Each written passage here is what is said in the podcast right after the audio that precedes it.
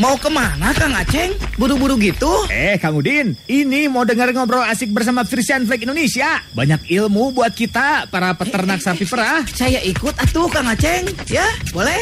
Saatnya ngobrol asik bersama Frisian Flag Indonesia. Persembahan Frisian Flag Indonesia dan Radio Dahlia FM.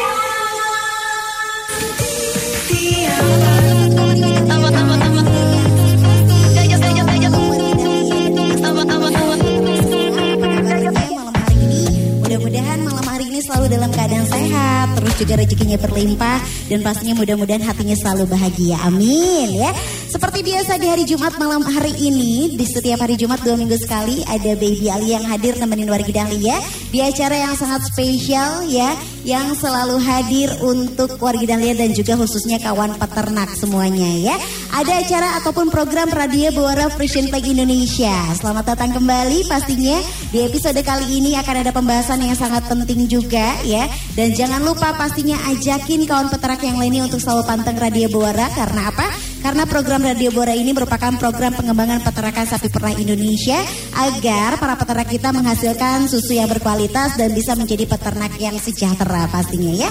Seter, uh, setiap dua minggu sekali temanya beda-beda. Ini pasti informasi yang sangat penting untuk kawan peternak. Untuk tema kita malam hari ini mengenai intensifikasi dan juga ekstensifikasi pilihan paling cocok bagi peternak. Nah, apa sih ini dengan tema malam hari ini pembahasannya akan seperti apa? Baby Alia nggak akan bahas sendirian ya. Sebelum Baby Alia mengenalkan narasumber malam hari ini, Baby Alia ingatkan juga untuk kawan peternak nih yang ada di Jawa Timur, Jawa Tengah, Jawa Barat ya, di Kuningan pokoknya yang lagi pada pantengin malam hari ini. Kalau mempunyai pertanyaan seputar tema kita malam hari ini ataupun seputar peternakan bisa kirim via WhatsApp di 0811 222 1015. Dan nanti di akhir acara kita akan ada kuis interaktif juga ya. Malam hari ini Baby Alia sudah ditemani dengan narasumber kita yang sudah bergabung di studio Radio Dahlia FM. Ada Kang Tino Nur Hadianto selaku Dairy Development Extension Manager PT Frisian Flag Indonesia. Selamat malam Kang Tino. Selamat malam. Kumaha damai. Alhamdulillah. Hari dan ya. Benar. Kang Tino luar biasa jauh-jauh dari Samudra Ketujuh ya akhirnya nyampe juga ke Jalan Burangrang. Bergabung kembali. Bergabung kembali di studio Radio Dahlia. Boleh disapa dulu kan kawan peternak yang sedang bergabung Selamat malam hari malam buat teman-teman peternak yang ada di Lembang Pangalengan. Kayaknya mereka lagi dengerin bareng di Eh, sana. Iya, Setelah lagi sekian ya. lama. ha? Wow, yang lagi di Lembang selain lagi pantengin lagi pada ngaliwat juga. Ngaliwat tadi fotonya ini enggak nggak dikirim ke sini ya kayak. Ke sini mas sengit asina we hungkul ya. Oke, selain ada Kang Dino, kita juga sudah terhubung via Zoom. Ini ada Kepala Divisi Teknologi Hasil Ternak Departemen IPTP, Fakultas Peternakan Institut Pertanian Bogor. Ada Dr. Evi Taufik. Selamat malam, Pak Dokter.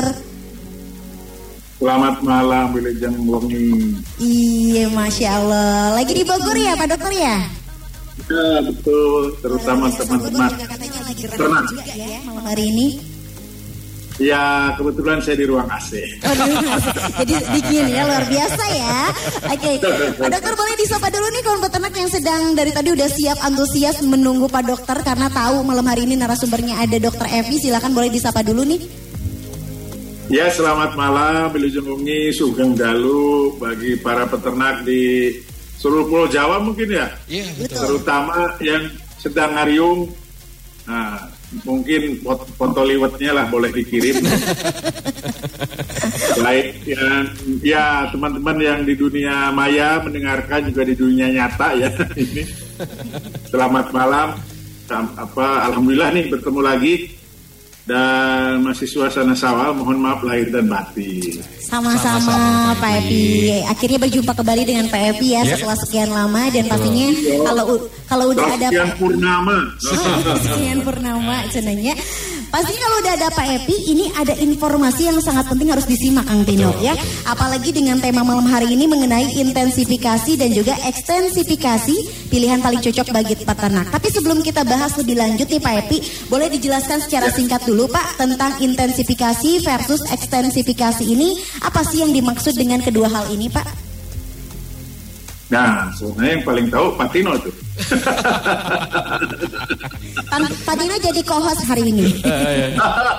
Saya takut jelasin Ya, dengan yang saya pahami ya eh, dari teman-teman mungkin maksudnya ini kan antara namanya intensifikasi dalam dunia pertanian, peternakan itu dalam wilayah atau luas tanah yang sama atau jumlah ternak yang sama, tetapi produksi atau produktivitasnya meningkat ya kan.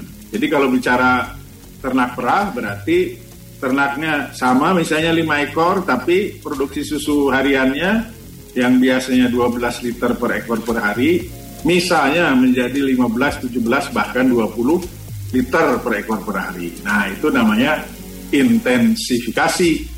Ya, kalau ekstensifikasi extend ya di, ditambah. Jadi luasan tanahnya ditambah dalam konteks ternak perah berarti jumlah ternaknya ekornya ditambah. Nah, ini kan yang menjadi makanya ada versus tuh ya. Fish a fish Nah gitu, jadi mana nih saat ini pilihannya yang cocok untuk peternak? Apakah intensifikasi atau ekstensifikasi? Jadi kalau ekstensifikasi berarti nambah jumlah ternaknya. Ya. Oh. Nambah jumlah belum tentu produksi susunya meningkat. Kalau intensifikasi dengan jumlah ternak yang sama, tetapi produksinya lebih banyak, meningkat. Mm. Itu, jadi okay. dua hal Oke. Oke ya, dua-duanya ini akan kita bahas tuntas. Berarti intensifikasi ini adalah memaksimalkan, Memaksimal. ekstensifikasi ini adalah mengembangkan Kang Tino iya, berarti ya, ya memperluas ya. ya. Oke, boleh dibahas juga nih Kang Tino kenapa dari FFI malam hari ini membahas seputar tema ini Kang?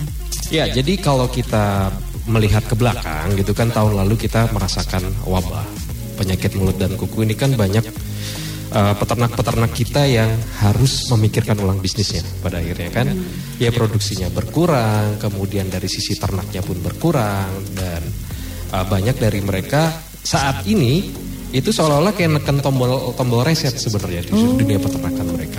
Nah, bagi mereka yang ingin maju, ingin berkembali lagi ke sebelum wabah itu terjadi, Nah, ini mereka harus memikirkan baiknya akan seperti apa gitu. Apakah saya harus bertahan dengan ternak saya yang sekarang, saya maksimalkan dengan baik atau kita mencoba untuk menambah uh, populasi yang ada di kandang supaya secara bisnis ini kembali lagi. Nah, dua hal ini pasti ada plus dan minus lah ya, yeah. gitu ya. Nanti kita akan coba jelaskan, kita akan gali lebih dalam dengan ahlinya di sini Pak Epi, kita akan uh, memberikan gambaran kepada teman-teman yang ada di uh, Pulau Jawa ini, teman-teman peternak, supaya mereka bisa memilih pada akhirnya saya harus seperti apa. Karena dua-dua dua hal ini ada konsekuensinya, gitu. Kalau nanti dia ingin apa uh, intensifikasi, ada resikonya seperti apa. Kalau dia mau berkembang ekstensifikasi, apa yang harus saya siapkan juga. Nah oh. itu sih. Jadi pembekalan bagi teman-teman untuk memulai kembali atau uh, kembali recovery mm-hmm. di bisnis peternakan sapi perahnya. Wow, berarti ini penting sekali untuk disimak ya karena ya. menentukan langkah ke depan peternak langkah. seperti apa setelah kemarin kena wabah ya. Betul. Oke ya, Dokter Evi, ini kan berarti intensifikasi dan juga ekstensifikasi ini adalah dua hal yang berbeda tapi mempengaruhi peternakan di masa yang akan datang gitu ya Pak Dokter ya.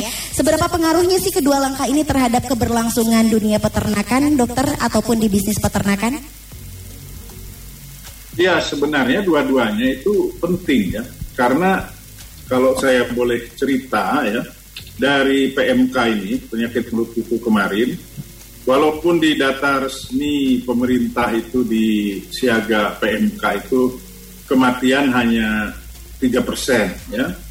Nah dari lapangan ya kami saya berjalan-jalan ya di pusat sapi perah ini kan 98 persen di Pulau Jawa, Jawa Barat, Timur, Tengah ya. Itu kematian lebih dari itu ya. Dari mulai 5 persen, ada yang 15 persen, bahkan ada yang uh, lebih dari itu, ada yang 50 persen bahkan lebih. Ya. Ya, ya. Jadi dengan expert judgment kami, uh, kita ambil patokan rata 10 persen. Sementara produksi susu SSDN turun 30 persen. Dan itu sampai sekarang terakhir eh, Januari itu belum kembali produksi susu itu ya karena ternak yang tanda kutip sembuh nah, sembuh ya yeah. tanda kutip ya itu mengalami banyak eh, gangguan terutama gangguan reproduksi hipofungsi Ada yang sudah enam kali di IB nggak bunting-bunting. Ya. Jadi kalau bicara itu artinya ada depopulasi, ada penurunan produksi. Jadi ada penurunan populasi, ada penurunan produksi. Nah sementara kita tahu sapi perah kita itu segitu-gitunya bahkan data terakhir dari identik PKH yang irtek dari Direktorat Bitpro ya itu hanya sekitar 380 ribuan. Ya, dan itu tidak bergerak-bergerak. Jangan-jangan memang sapi perah kita tinggal segitu. Dari yang bayi sampai kakek-kakek, nenek-nenek itu. Segitu ya. Jadi memang uh, produksi susu dari yang dulu 12, 10 tinggal 4 liter ya. Karena banyak gangguan. Terutama di uh, uh, fungsi-fungsi fisiologis reproduksi. Jadi kalau bicara ideal apa nah anjing mengomong kapilah berlalu ya kapilah berlalu saya ngomong aja ya apakah penambahan apa nggak apa-apa dia ikut zoom ya penambahan populasi jelas sangat perlu karena kita sekarang kehilangan 10% itu expert judgment kita mengambil rataan itu demikian juga produksi nah sementara di Indonesia ini ini khas ya bukan khas mungkin ciri negara berkembang seperti ini ya. ya. Kalau di luar negeri itu memang jumlah sapi turun. Ya, yang saya perhatikan di Jepang, di Jerman, di Amerika, di Australia, populasi sapi perah itu menurun. Tetapi produksi susunya meningkat. Jadi ada trade off memang. Nah, di kita ini dari data ya di Indonesia ini produksi SSDN itu naik turunnya sejalan dengan populasi sapi perah. Jadi kalau ingin meningkatkan uh, produksi, ya harus ditambah populasinya, harus ekstensifikasi ya dalam konteks besar nih ya nasional. Nah, kalau kita bicara skala peternak, apakah scale up meningkatkan jumlah ternak per peternak itu akan serta merta meningkatkan keuntungan juga produksi? Nah itu yang memang tidak bisa serta-merta seperti itu. Karena tadi saya sepakat dengan Pak Tino, itu semua ada konsekuensinya. Ya kan? Ada konsekuensinya, apalagi dikaitkan dengan kecukupan hijauan, ya, luas lahan dan sebagainya. Akhirnya nanti ke kecukupan pakan, ya, padahal pakan itulah yang menentukan uh, jumlah atau kuantitas juga kualitas susu.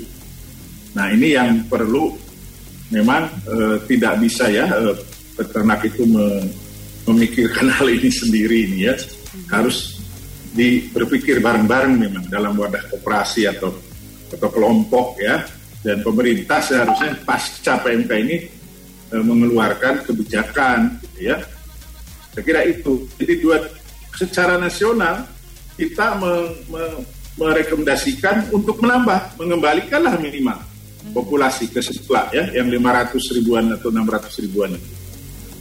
Hmm. Itu ya, jadi dua-duanya penting. Dua-duanya ada konsekuensi. Ini bicara nasional, hmm. tapi kalau bicara di level peternak, tentu pilihan itu harus disesuaikan dengan berbagai faktor pendukung ya. Hmm. Itu yang perlu memang detail dilihat ya, dianalisis. Hmm. Punya tiga jadi enam, tapi nambah tiga ini kan kalau ideal 40 kilo rumputnya per ekor per hari kan harus nambah ngarit 120 kilo. Yeah. Pertanyaannya siapa yang mau ngarit? Kedua dari mana rumputnya, lahannya masih bersaing kan? Nah itu itu yang banyak nanti kita bisa diskusikan lebih panjang ya faktor-faktor itu. Mm -hmm. Oke okay, baik ya kalau dari Dokter Evi tadi sebelum memutuskan antara intensifikasi versus ekstensifikasi ini harus ada faktor yang dipertimbangkan katanya Kang Tino. Jelas dari Kang Tino ada tambahan nggak faktor-faktor yang harus dipertimbangkan dalam uh, memilih yeah. sebelum langkah nih kawan peternak semuanya? Ya intinya sih harus kembali ke ikro diri masing-masing ya mungkin seperti itu. Melihat dulu. situasi sendiri Betul. ya. Betul. Jadi kita harus mulai mengevaluasi uh, kemampuan kita dulu, hmm. terutama di teman-teman peternak ya. Tadi kan kalau secara nasional memang pilihannya kepada penambahan jumlah populasi. Hmm. Kita akan mencoba kembali ke sana. Tapi dari teman-teman peternak karena banyak sekali hal-hal yang harus mereka perhatikan sebelum mereka memutuskan intensifikasi atau ekstensifikasi. Misal ya tadi dengan dengan bertambahnya sapi berarti harus ada rumput yang lebih bertambah. Siapa yang mau ngarit? Oke, misalkan ada pekerja. Sekarang untuk saat ini tidak banyak orang yang mau bekerja di dunia peternakan. Terus terang aja seperti itu. Jadi Mbak harus mulai mencoba mengevaluasi diri dulu.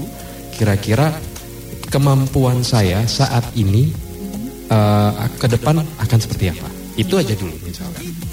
Oke, nanti kita bahas lebih lanjut lagi. Nanti kita akan bahas lebih lanjut ya faktor-faktor yang perlu diperhatikan ataupun ada tips dan trik nggak dalam memilih keputusan antara intensifikasi versus ekstensifikasi malam hari ini ya.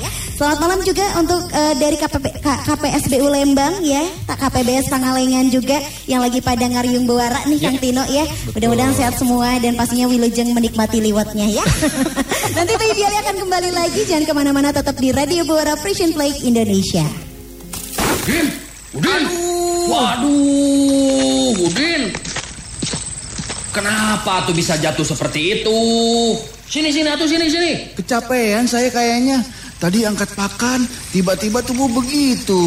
Wah, istirahat dulu, atuh, Din. Bahaya, yo kalau sampai begitu mah. Mau gimana, Jang? Habis PMK kan sudah saatnya para peternak bangkit kembali. Saya itu lagi semangat berternak, lagi giat merah sapi karena saya mau beli sapi lagi. Ulu, beli sapi doi. Din, sini gerak. Ini nih saya kasih tahu nih, semangat ya semangat. Tapi ingat karena kondisi diri sendiri juga atuh. Lagi pula buat apa ya kekeh beli sapi lagi kalau memang nggak kuat. Ya biar produksi naik atau jang. Makin banyak sapi makin banyak susu. Iya saya mah ngerti. Tapi buat apa? Mending kamu memaksimalkan sapi yang sudah ada Dikembangkan Dibuat lebih nyaman. Gitu tadi Lebih mending nambah sapi jang Buat kondisi seperti ini mah Ya mending ditingkatkan atau kualitas sapi yang sudah ada, Din. Beli. Ditingkatkan. Beli. Ada apa ini ribut sore-sore atuh akang-akang? Eh, ya beli dan tingkatkan apanya atuh akang? Meni heboh. Eh, Kang Soleh, ini Kang, si Ujang teh bilang kalau mau meningkatkan produksi susu itu harus meningkatkan kualitas sapi yang sudah ada. Padahal mah menurut saya lebih gampang kalau tambah sapi. Repopulasi Jang namanya dicatat. Aduh, jadi begini akang-akang, mau beli sapi baru atau mau meningkatkan kualitas yang sudah ada, itu sama-sama ada kelebihan dan kekurangannya. Nggak ada itu mana yang lebih bagus, yang ada itu mana yang lebih cocok. Cocok sesuai keadaan para peternak dan juga ternaknya. Ya ada benarnya sih Kang Soleh, tapi memang nggak boleh saya beli sapi baru. Tuh ada nu ngalarang din. Tapi kalau memang dirasa belum siap, ya lebih baik memaksimalkan kualitas yang ada dulu aja lah. Nanti kalau udah siap, baik badan, pikiran, dan modal, baru dibeli din. Yang mana itu poin saya, Din? Ikut-ikut wae kamu Jang. Nah, buat tahu kelebihan atau kekurangan dari dua pilihan tadi, mending hayu ikut saya ke pos. Lagi ada siaran Radio Bewara Frisian Flag Indonesia. Hari ini teh ngebahas itu. Bahasa kerennya mah intensifikasi dan ekstensifikasi. Apa itu Kang? Ya udah tuh, hayu ikut aja. itu tuh. 101,5 Radio Dahlia FM. Radio nomor 1. 1. Di Bandung. Satu, dua, tiga, go! Ada inovasi baru dari Hotin, namanya Hotin Go. Hmm, bedanya di mana Kak Agnes? Hotin Go punya aplikator dome, roll on, dan cap pijat akupuntur. Wah, banyak banget. Coba ah aku pakai. Hentak dulu agar krimnya turun ke aplikator dome. Bisa langsung dioles, nggak perlu pakai tangan. Jadi, nggak bikin tangan panas. Oles, go! Wah, nggak belepotan. Terus, gunakan roll on-nya untuk meratakan krim. Roll on, go! Hmm, hotnya in sampai ke dalam. Dan yang ada geriginya ini nih adalah cap pijat akupuntur. Pijat Go. Wah, mantap pijatan aku punturnya. Berasa banget. Hotin Go nggak sentuh langsung, nggak bikin tangan panas, bisa kucuk-kucuk mata tanpa takut pedes. Bener. Hotin Go, oles Go, roll on Go, pijat Go. Yuk kita go beli Hotin Go. Yuk, yuk. Ayo Hotin Go, hotnya in, langsung go. Let's go. Yang segar, yang segar, yang segar, yang segar. Apaan sih? Hmm, ini pasti segar dingin SDC 1000 ya?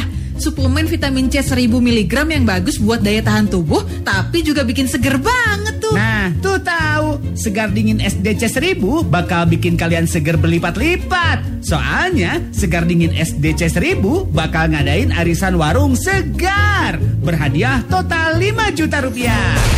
Yes, arisan warung segar SDC 1000 bakal datang ke warung-warung terpilih di Kota Bandung dan sekitar. Pengen ikutan? Gini caranya. Tim SDC 1000 dan Radio Dahlia FM bakal datang ke warung Wargi Dahlia. Kemudian beli paket produk segar dingin SDC 1000 kepada tim dengan harga Rp26.250 untuk 3 renceng. Setiap satu paket SDC 1000 akan mendapatkan satu kupon door prize arisan yang nantinya akan diundi untuk memperebutkan hadiah uang tunai total 5 juta rupiah. Juta rupiah. Jadi kalau misal warung kamu ditawari segar dingin SDC 1000, jangan pakai lama mikirnya. Segera dibeli paketnya. Gak cukup satu deh, karena gak bakal rugi wargi. Periodenya juga gak lama loh, Maret sampai Juni. Dan belum tentu didatangin lagi. Jadi, beli dan jual segar dingin SDC 1000 di warung ya, serta tawarkan terus kepada pembeli. Dapat segernya, dapat juga hadiahnya. Segar dingin SDC 1000, bodyguard tubuh biar nggak ngedrop. Persembahan Segar Dingin SDC 1000 dan Radio Dahlia FM. Baru SDC 1000 rasa orange dan jeruk nipis. Bodyguard tubuh biar gak ngedrop. Dari Wings Food. Udah siap gaspol lembur lagi kan? Eh, Oi. ngapain bro? Dari tadi dia mulu liatin pajangan air putih. Iya nih gue bingung. Mau beli air putih tapi pusing pilih yang mana. Semua brand air mineral, iklan dan promonya macem-macem. Duh. Hari gini masih kemakan iklan. Mending cari yang jelas dan pasti-pasti aja. Nih bro, mineral. Pilihan keluarga gua dari tahun 1998. 100% dari mata air pegunungan Jawa Barat. Dengan rasa yang paling nyata segernya. Dan yang paling penting, selain terdaftar di BPOM dan SNI, mineral juga bersertifikat halal. Resmi dari MUI loh. Wah, alhamdulillah. Jadi tenang kalau gitu minumnya. Oh, oh. Oke, kalau gitu fix. Mulai sekarang pilihan gue cuma mineral. Yes. Apalagi secara gue kan lokal pride banget ya. Hmm. Jadi gue pasti bakalan pilih air minum produk Jawa Barat. Yes. Mau tahu air minum pilihan dan kebanggaannya warga Jawa Barat? Mineral. Air halal bermineral yang menyegarkan. Pak Haji, nuhun pisan bumbu barunya cap pohon mangga. Hasilnya teh enak banget, harum dan wangi. Nih, aku bikinin buat keluarga sop Jakarta. Dagingnya teh pakai daging kambing, dipadukan sama bumbu sop Jakarta dari cap pohon mangga. Apalagi ditambah acar bonteng, kecap manis, sambal cabai rawit, dan jeruk purut. Gus pasti dedeyen. Benar. Bumbu sop Jakarta cap pohon mangga. Tiada duanya, enak pisan. Cap pohon mangga. Jago dalam rasa. Wargi bisa streaming siaran radio Dahlia FM via aplikasi Ju, via aplikasi Ju. Dahlia.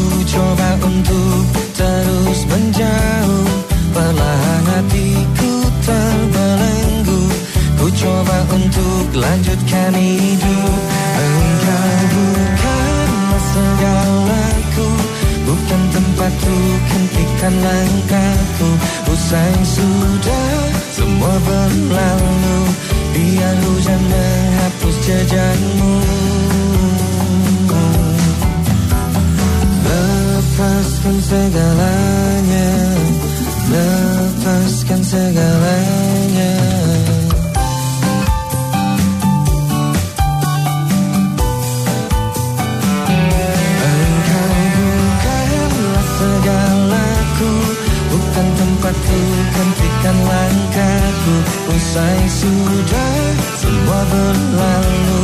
Biar hujan menghapus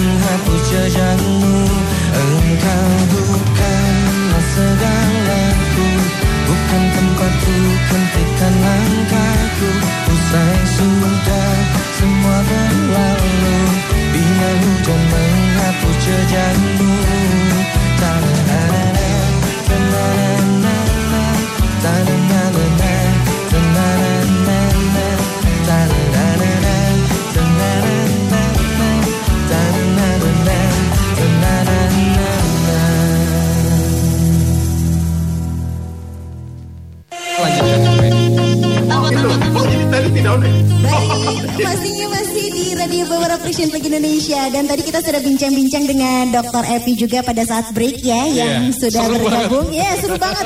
yang sudah bergabung via Zoom juga kawan peternak nih ya pastinya dapat informasi tambahan nanti bisa di-sharing juga ya untuk rekan-rekan peternak yang lainnya yang tidak bergabung via Zoom. Dan pastinya saat ini kita akan bahas kembali ini kawan peternak yang di rumah nggak usah khawatir. Kita akan bahas kembali seputar tema kita malam hari ini mengenai intensifikasi dan juga ekstensifikasi. Kira-kira pilihan mana yang cocok bagi peternak ya? Sesuai janjinya Dokter Epi tadi ya, Kang Tino. Kalau Dokter Epi akan membedah nih satu persatu mengenai intensifikasi dan juga ekstensifikasi ya. Dokter Epi, boleh dong dibahas dari eh, intensifikasi terlebih dahulu nih Pak Dokter ya. Eh, untuk intensifikasi tersendiri, apa sih kelebihan dari intensifikasi itu sendiri dan dalam kondisi apa peternak bisa memilih eh, intensifikasi ini Pak Dokter? Ya, saya ambil contoh ya, misalnya data di Bandung Utara ya, contoh. Nah, ini nanti teman-teman di selatan mungkin lebih tahu, tapi ini contoh saja. Di utara itu 70% peternak tidak punya lahan dan tidak punya cukup hijauan. 20% punya lahan, tapi hijauan dari lahan itu tidak cukup. Ya, hanya 10% yang punya lahan dan hijauannya cukup. Jadi bisa dibayangkan ya. Nah, apalagi misalnya, misalnya sapinya kena PMK ya, serpai. Nah, ini kan juga masalah. Ya, moga alhamdulillah jika sudah misalnya dapat yang baru ditukar ya, ya dari yang generasi pasca PMK misalnya ya, artinya yang tidak pernah kena infeksi PMK. Nah kalau melihat seperti itu, saya lihat mayoritas ya sama di Jawa Timur di ini. Kemarin waktu saya ke Cangkringan itu di kaki Gunung Merapi, ya yang punya 4, 5, ada eh, 7 ekor gitu, memang tidak punya lahan. Nah, mereka menyewa lahan desa ya. Kalau di di di, di Jawa Barat mungkin disebut bengkok kan, tanah bengkok ya. Kalau di sana apalah istilahnya saya lupa ya di, di, di Yogyakarta itu. Menyewa lahan untuk ditanami rumput ya. Makanya jadi mahal ya. Karena ada juga yang membeli dari tetangganya yang punya lahan ditanami rumput 1.500 rupiah ya per kilo. Tapi dianterin sampai kandang. Kan mahal kan ya. Nah bapak ibu bisa bayangkan ya kalau seperti itu pilihannya karena pakan ini menjadi faktor yang sangat penting bahkan dari ongkos produksi itu memakan persentase yang tinggi ya 60 sampai 70 persen. Kira-kira kalau seperti itu ingin nambah sapinya atau mempertahankan jumlahnya, tetapi berupaya misalnya mencari perbaikan formulasi ya pakan yang lebih bahkan ada hal-hal yang manajemen sederhana yang sering saya lupakan. Dan ini paling sering saya lihat kalau saya turun lapangan. Misalnya ketersediaan air minum di kandang. Ya sapi. Sapi itu nggak boleh tidak dikasih. Itu kemarin di, di kaki Gunung Merapi cangkringan pak ini kok nggak ada bak air nggak ada ember? Nggak apa terus berapa kali dikasih air? Ember kecil sehari hanya dua ember. Ya ya ini sudah eh, praktik yang salah ya. Jadi bapak ibu sapi itu beda dengan unta walaupun sama-sama mengeluarkan susu. Unta itu punya mekanisme menyimpan air di badan. Sapi perah tidak. Sehingga air itu 24 jam harus dia bisa akses. Karena kita tidak tahu kapan dia minum. Dia makan rumput makan jerami makan konsentrat. Semuanya kering ya. Yang rumput basah sedikit tapi tetap kan dia serang sehingga dia perlu minum ya dia perlu minum. Nah jadi minum itu meningkatkan daya eh, intake ya diameter intake. Jadi eh, bahan kering asupan bahan kering meningkat. Dan ingat susu itu 88% air. Ya makanya kalau susu itu dipasukan air ya udah jadi air semua itu. 80% susu itu air. Dan untuk memproduksi satu liter di tubuh sapi satu liter susu itu perlu 400 liter darah mengalir ke ambi ya. ya bayangkan kalau si sapinya kurang air. Misalnya itulah praktek eh, memperbaiki ketersediaan air. Saya jamin itu naik ya. Eh, seliter dua liter bahkan bisa tiga liter. Kenyamanan sapi ya misalnya. Diikat tapi ikatannya tidak pendek sehingga dia bisa ngagoler ya bisa rebahan karena ketika rebahan sapi itu memamah biak tuh. Ya memamah biak. Dan saat rebahan itu dibanding berdiri produksi susunya 20-30% lebih banyak saat rebahan dibanding berdiri. Kesimpulannya kalau lihat kondisi seperti itu ya tadi saya setuju Pak Tino ikro ya membaca kemampuan diri masing-masing. Jadi masih ada hal-hal kecil yang dibanding nambah sapi, nambah 120 kilo rumput, jukut nanti mana, sahanu ngaritna, siapa yang ngarit ya, rumputnya dari mana. Akhirnya sapinya kurang makan karena rumput yang ada dibagi enam, biasanya dibagi tiga misalnya. Lebih baik dalam kondisi seperti itu misalnya, bapak-bapak, ibu-ibu memperbaiki praktik-praktik cara beternak yang baik ya good dairy farming practice ketersediaan air ad libitum istilahnya ya. Kenyamanan sapi ditingkatkan. Kalau memang ada katakanlah operasinya memikirkan bareng-bareng kualitas konsentratnya ditingkatkan misalnya ya. Sehingga tadi dari yang ada bisa naik 2-3 liter saja per ekor. Kan tiga kali 305 hari tuh ya. Satu masa laktasi banyak tambahannya. Nah, kalau dalam kondisi seperti itu maka lebih baik ya intensifikasi tentunya ya pada level itu. Oke. Walaupun tadi saya bilang secara nasional kita perlu mengembalikan lagi populasi. Oke baik ya. Ini eh, Pak Dokter ada Pak Harun juga dari TPK Citawa 2 KPBS Pangalengan mau tanya juga katanya untuk menggunakan metode ekstensifikasi itu baiknya dalam situasi peternak yang seperti apa dan apa manfaatnya katanya. Ya, jadi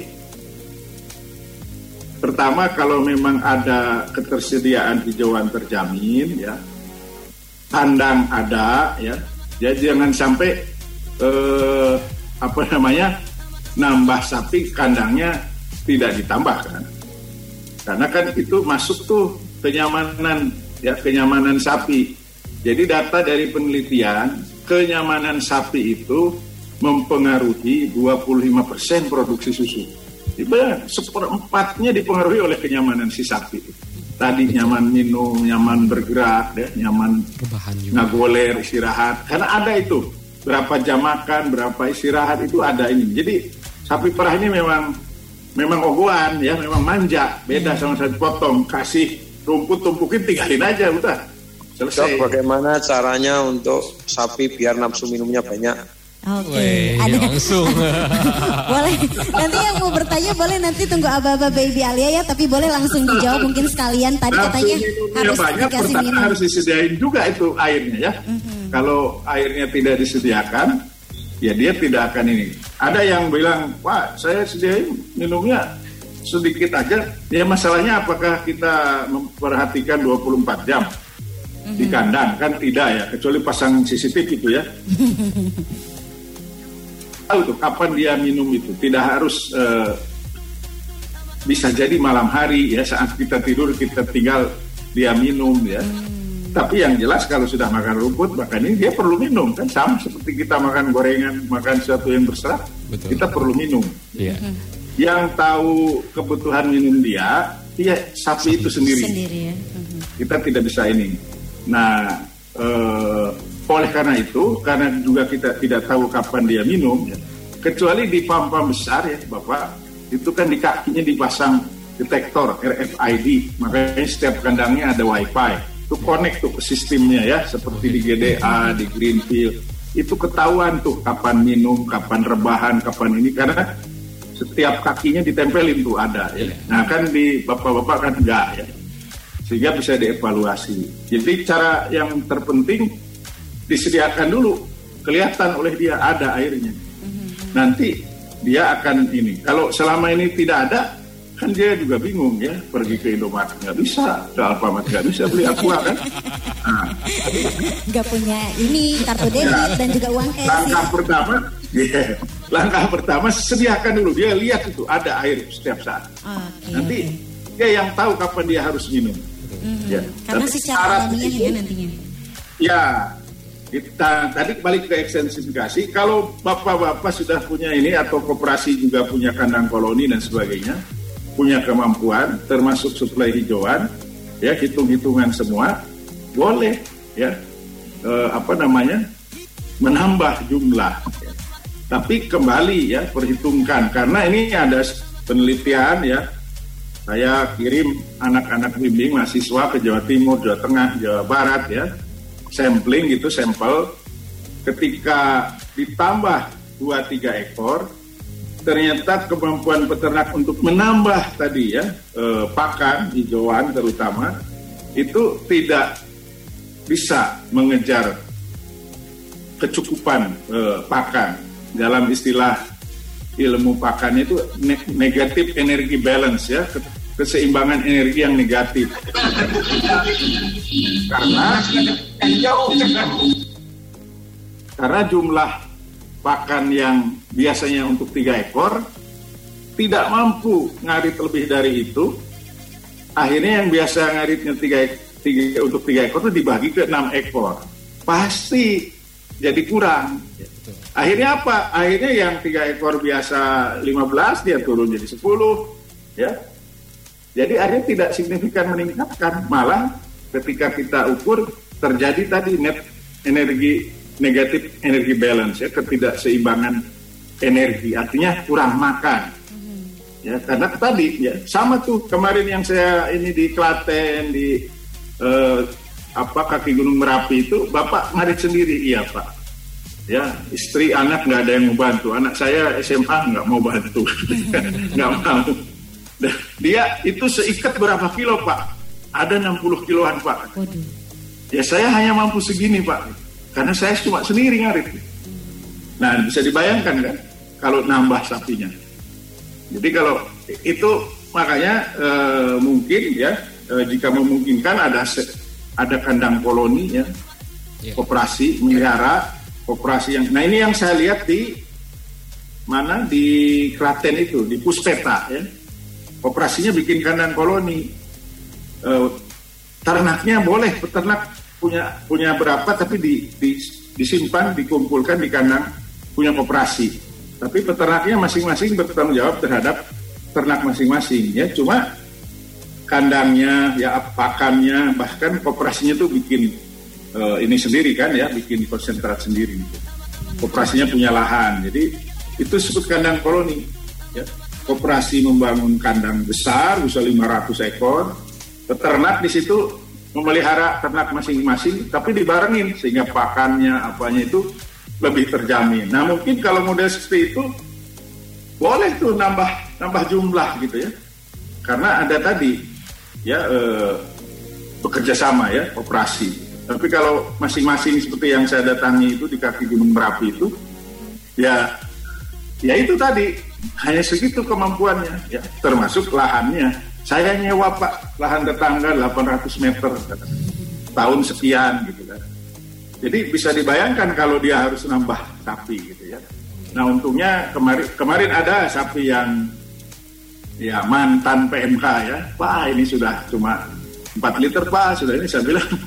Kalau sudah gini jual saja pak. Jadi daging ya nanti cari eh, darah atau ini yang yang baru gitu ya. Walaupun saya tahu sekarang kondisi susah ya karena hampir semua kan kena PMK kemarin.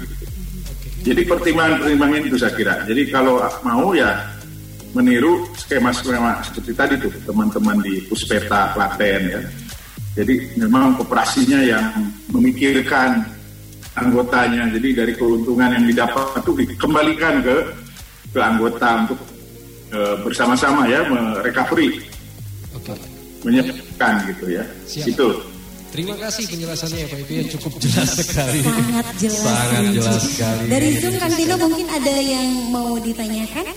Iya ini wow banyak sekali yang dari Zoom masuk ya luar biasa. Oke, eh, apa ya ini ya?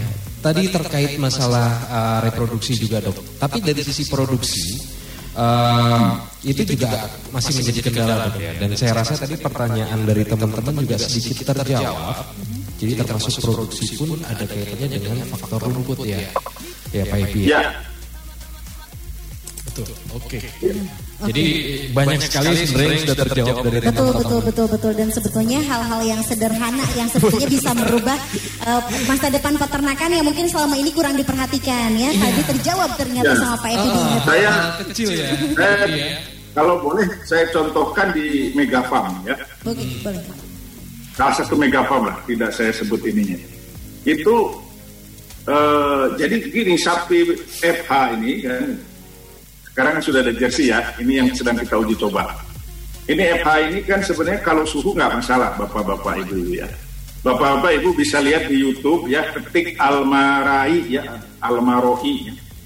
itu perusahaan Megapam di Saudi kandangnya di tengah padang pasir Panas ya. Nah, itu hanya naungan saja. Panasnya iya gitu. Tapi yang membuat stres sapi perah terutama sebenarnya bukan suhu, tapi kelembaban ya, kandungan air di udara. Nah, ini masalahnya di tropis. Jadi walaupun tinggi 1000 meter, 1500 kan harudang. Apalagi mau musim ini. Nah, itu jangankan sapi kan kita aja harudang itu gak enak, Pak. Jadi eh, energi yang dari makanan kita, mekanisme pengeluaran keringat itu, harus ya berkeringat itu, itu adalah mekanisme dalam bahasa biologi itu homeostasis, mempertahankan suhu tubuh. Kan suhu tubuh sapi sama kita hampir sama 36 37 derajat. Kalau kepanasan, ngeluarin keringat. Nah itu mekanisme supaya suhu tubuh tetap. Tapi keringat itu kan dikeluarkan dari makanan yang kita makan. Sehingga pasti kompensasinya produksi susu turun. Nah di mega satu salah satu mega pam di Indonesia ini, akhirnya dia bikin tunnel, dia bikin kipas besar di satu ujung, nyebrot ke satu arah. Jadi hanya tadi masang kipas doang, tadi meningkatkan kenyamanan, itu naik 3 liter per ekor per hari. Hal sepele itu sebetulnya ya. Ya, jadi memang, nah tapi kan kalau masang kipas di bapak-bapak yang hanya ya lima ekor, enam ekor juga itu biaya listrik dan ini ya. Tapi ada cat lain tadi makanya ya, hal-hal yang sebenarnya sederhana, tapi kalau dilaksanakan konsisten, insya Allah tuh ada dampaknya ke ke peningkatan produksi ya, praktek-praktek. Luar biasa sekali sekali dengan kata-katanya. Hal sederhana bisa berdampak besar ya. pastinya untuk eh, produksinya kawan peternak. Satu lagi mungkin sebelum kita break iklan, ini Pak Epi ada yang menggambarkan situasi saat ini di TPK Ciater dari Muhammad Rijal di Subang TPK Ciater. Katanya Pak Epi permasalahan di sini yaitu lahan semakin sempit untuk menanam rumput sehingga pakan hijauan kurang dan juga mengakibatkan produktivitas susu semakin berkurang juga per hari dari per ekornya. Nah, mau tanya ya, solusinya yang paling tepat apakah harus memilih intensifikasi atau ekstensifikasi dalam situasi tersebut untuk meningkatkan eh, produksi susunya? Ya sekali lagi kalau di tingkat peternak rakyat ya dengan kepemilikan terbatas tentu tadi pertama mengkalkulasi masing-masing ya. Nah kalau seperti tadi ini pengalaman karena saya juga pernah mendampingi peternak di Cisarua ya di puncak dekat Taman Safari. Begitu musim kemarau di Bogor saja susah rumput itu. Ya.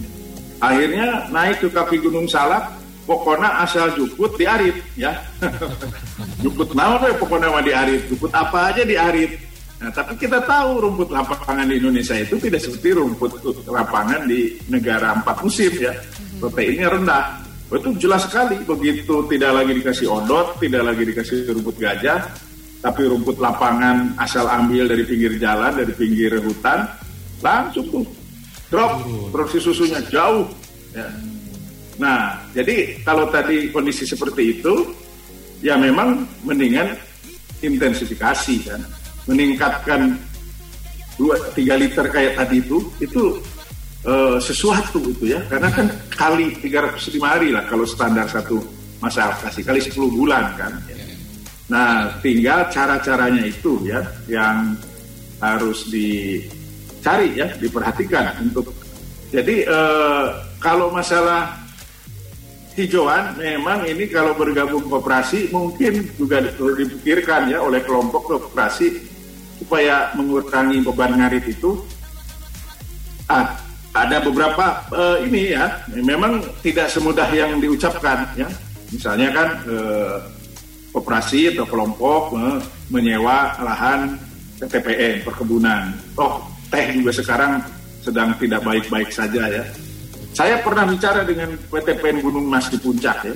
Mau mereka itu dan mereka katakan sekarang malah lebih untung daripada, nanam teh, nanam rumput gajah ya. Nanti bekerja sama tidak gratis sewa ya.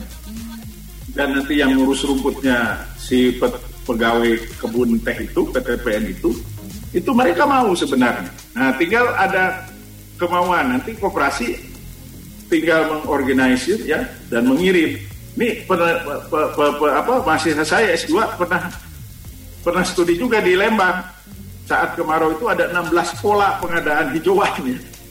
16 bayangkan ya dari masing-masing peternak tuh. Ini memang kreatif masing-masing. Dan ternyata dari 16 pola itu untuk barang yang sama harganya bisa beda-beda karena tergantung supply chain-nya tergantung rantai pasok. Nah ini juga sebenarnya harus dipikirkan oleh eh, koperasi ya oleh kelompok karena kalau masing-masing repot ya lebih baik bersatu ya menyatukan kekuatan dan eh, modal ya. Nah solusi lain terakhir ya eh, adalah misalnya membuat silase. Nah kan juga nggak ya bisa masing-masing bisa tidak silase kan ya karena bisa bertahan kalau yang baik kemasannya baik itu bisa bisa, tiga tahun itu bertahan. Nah nanti khususnya silase ini digunakan khususnya persiapan di musim kemarau di saat rumput sulit gitu ya. Nah ini ini eh, sudah terjadi di saya lihat di Garut ya di Tasik di Mitrayasa ya pembuatan silase itu. Itu sama ketika di luar negeri mau musim salju mau musim dingin itu kan mereka bikin hay peternak sana yang bapak lihat di film tuh digulung gede-gede kan. Nah itu persiapan, nah itu persiapan untuk musim salju karena salju nggak ada rumput semua ketutup salju. Seharusnya di kita gitu untuk antisipasi misalnya kemarau.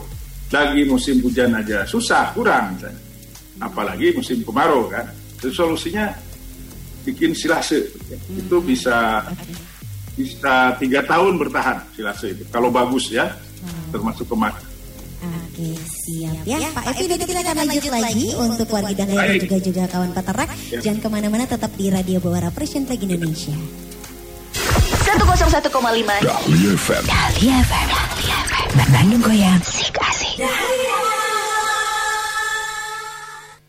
Kejar THR Lebaran di Trans Studio Bandung. Saatnya liburan dan ajak seluruh keluarga berpetualang seru di Trans Studio Bandung untuk menyaksikan Jurassic Live Show yang hadir setiap hari untuk menemani liburan Wargi Dahlia. Di sana Wargi bisa bertemu dengan para baby dinosaurus yang baru saja menetas. Kemudian dinosaurus dewasa yang bisa Wargi ajak bermain, menari, dan makan bersama. Tiket masuk cukup membayar Rp270.000 dengan menggunakan Alobank. Wargi udah bisa bermain semua wahana dan menyaksikan semua pertunjukan yang ada. Jadi, yuk jadikan libur lebaran lebih fun dengan menonton Jurassic Live Show di TSB Trans Studio Bandung di Unique World Class Indoor Theme Park. Ada Hydro Koko di Dahlia. Pokoknya, mulai bulan Januari ini bakal banyak kuis seru dari Hydro Koko dengan hadiah uang tunai total jutaan rupiah. Siap-siap ya wargi buat ikutan kuis Pabulit Leta dan kuis pantun dari Hydro Koko dengan hadiah uang tunai 100 ribu rupiah untuk setiap pemenangnya di setiap kuis di setiap hari. Ikuti kuis pantun yang diadakan setiap Senin sampai Jumat di acara Dahlia Indonesia Pilihan. Pokoknya wargi siapin aja pantun sekreatif mungkin tentang Hydro Koko dan harus ada kata Hydro Koko air kelapa aslinya ya. Dan ikuti juga kuis Pabulit Leta yang diadakan setiap hari Senin sampai Jumat di acara Dahlia Tatar Sunda. Nikmati juga langgam dangdut asik persembahan Hydro Koko di program Bandar Dangdut Dahlia setiap hari Senin sampai Sabtu. Periode Januari sampai Maret 2023. Persembahan Hydro Koko dan Radio Dahlia Juara. Secapade mempersembahkan Pesta Rakyat dan Halal Bihalal bersama Kasar Jenderal TNI Dr. Dudung Abdurrahman. Acara akan diisi oleh parade band dari tiga panggung yang berbeda dan dimeriahkan dengan 37 talent terbaik Kota Bandung dan Jakarta serta 110 UMKM Kota Bandung, Cimahi dan ada juga pelayanan SIM keliling serta silaturahmi bersama keluarga besar TNI, Polri, Pemda, pelajar serta seluruh masyarakat. Acara ini gratis untuk seluruh masyarakat. Jadi, ayo datang ke acara Pesta Rakyat dan Halal Bihalal bersama Kasar. Hari Minggu, 14 Mei 2023, mulai jam 10 pagi sampai jam 10 malam. Di lapangan Secapade, Bandung. Ingat, acara ini gratis. Acara ini didukung oleh 53 tahun Dahlia Juara. Streaming. Streaming.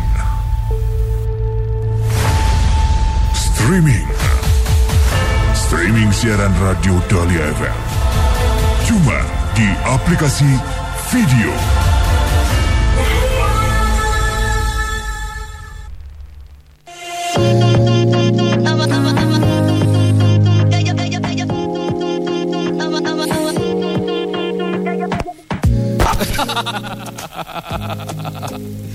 Ada undangan Pak Epi main ke Magetan katanya kata Pak Sudan. Ya, Tulung Agung terakhir 2019 ya. Iya, kita benar. ke sana Kita ya. siaran di situ juga. Betul. Iya. Ya mudah-mudahan kita bisa siaran lagi ya Pak di sana di Jawa Tengah juga. Nah, siap, siap. siap. Oke, ditunggu Pokoknya saya kan men- mengikuti perintah Mas Tino aja. ampun, ampun Pak Epi. Oke, oke. Kita bersiap Pak ya, kita menunggu untuk kita on air kembali. Ya. Bangun pagi ku minum susu. Bantu sehat kuat tubuhku. Dukung daya tahan alami. Baik kini dan juga nanti. Tiap pagi susu fresh and fried Bangun pagi ku minum susu. Bantu sehat kuat tubuhku. Dukung daya tahan alami. Baik kini dan juga nanti Bangun pagi ku minum susu Bantu sehat kuat tubuhku Dukung daya tahan Masih bersama Baby Alia, Kang Tino dan juga Dr. Evi pastinya di Radio Bora Presiden Flag Indonesia. Sebelum kita lanjut lagi boleh untuk warga yang mau ikutan kuis yang ada di rumah ya. Boleh telepon di 73028 atau di 7311710 nya untuk mengikuti kuis interaktif persembahan dari Presiden Flag Indonesia. Ada siapa ini? Halo di Radio Bora Presiden Flag Indonesia. Dong ah, go go go goyang.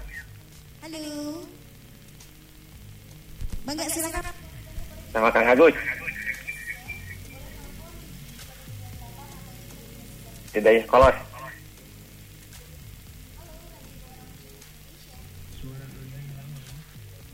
Halo.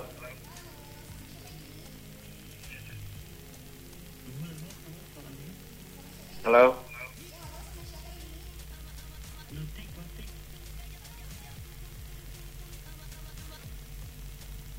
Sama siapa ini? Sama Kang Agus dari Kolot. Oh, Kang Agus di Dekolot. Siap ya.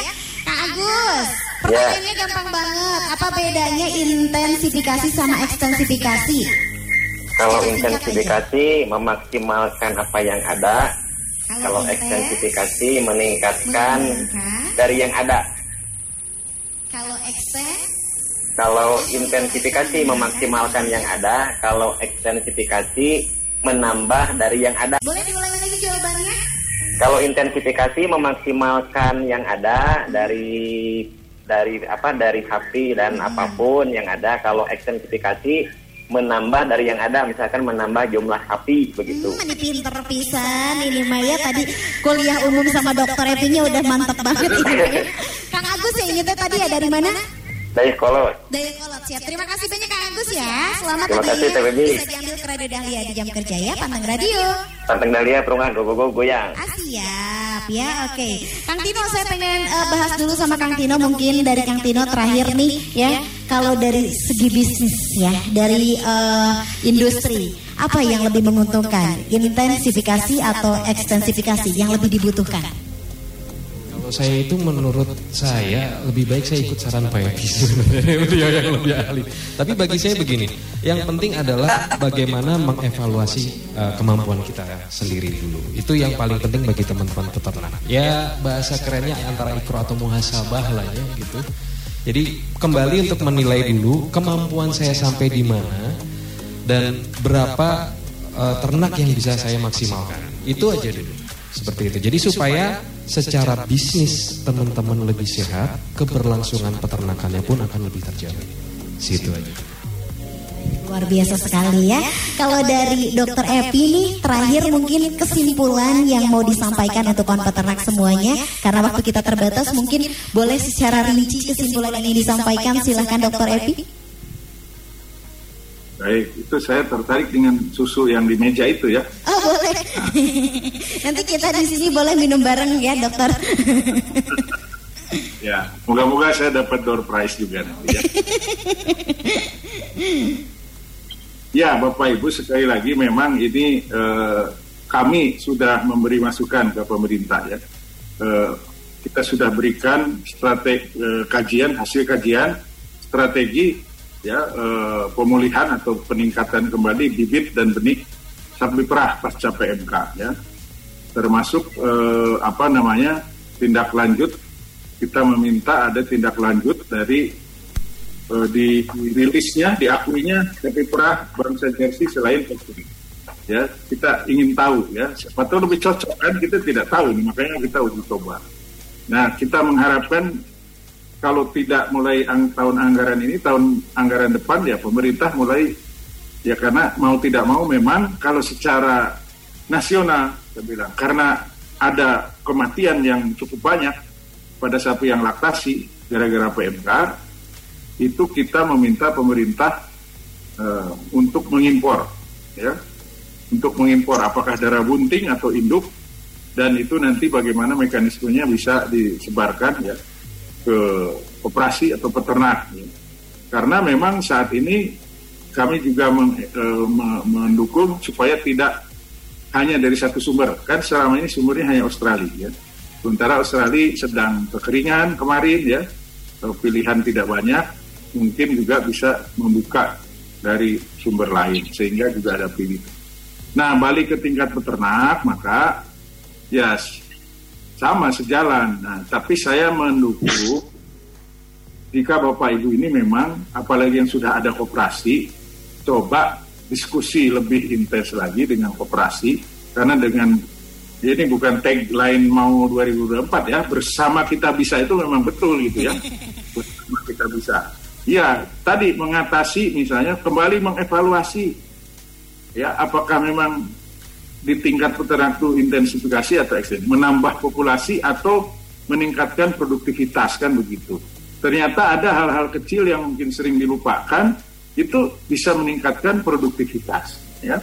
Bisa naik 2 liter 3 liter saja itu kan sudah sesuatu ya. Karena kali 30 hari kali 10 bulan kan.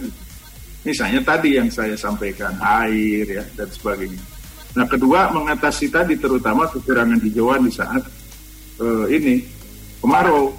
Kembali ya kalau memang apa namanya eh, operasi memikirkan hal ini tadi teknologi lase dan sebagainya supaya bisa menambah hijauan di saat terutama rumput sedang sulit.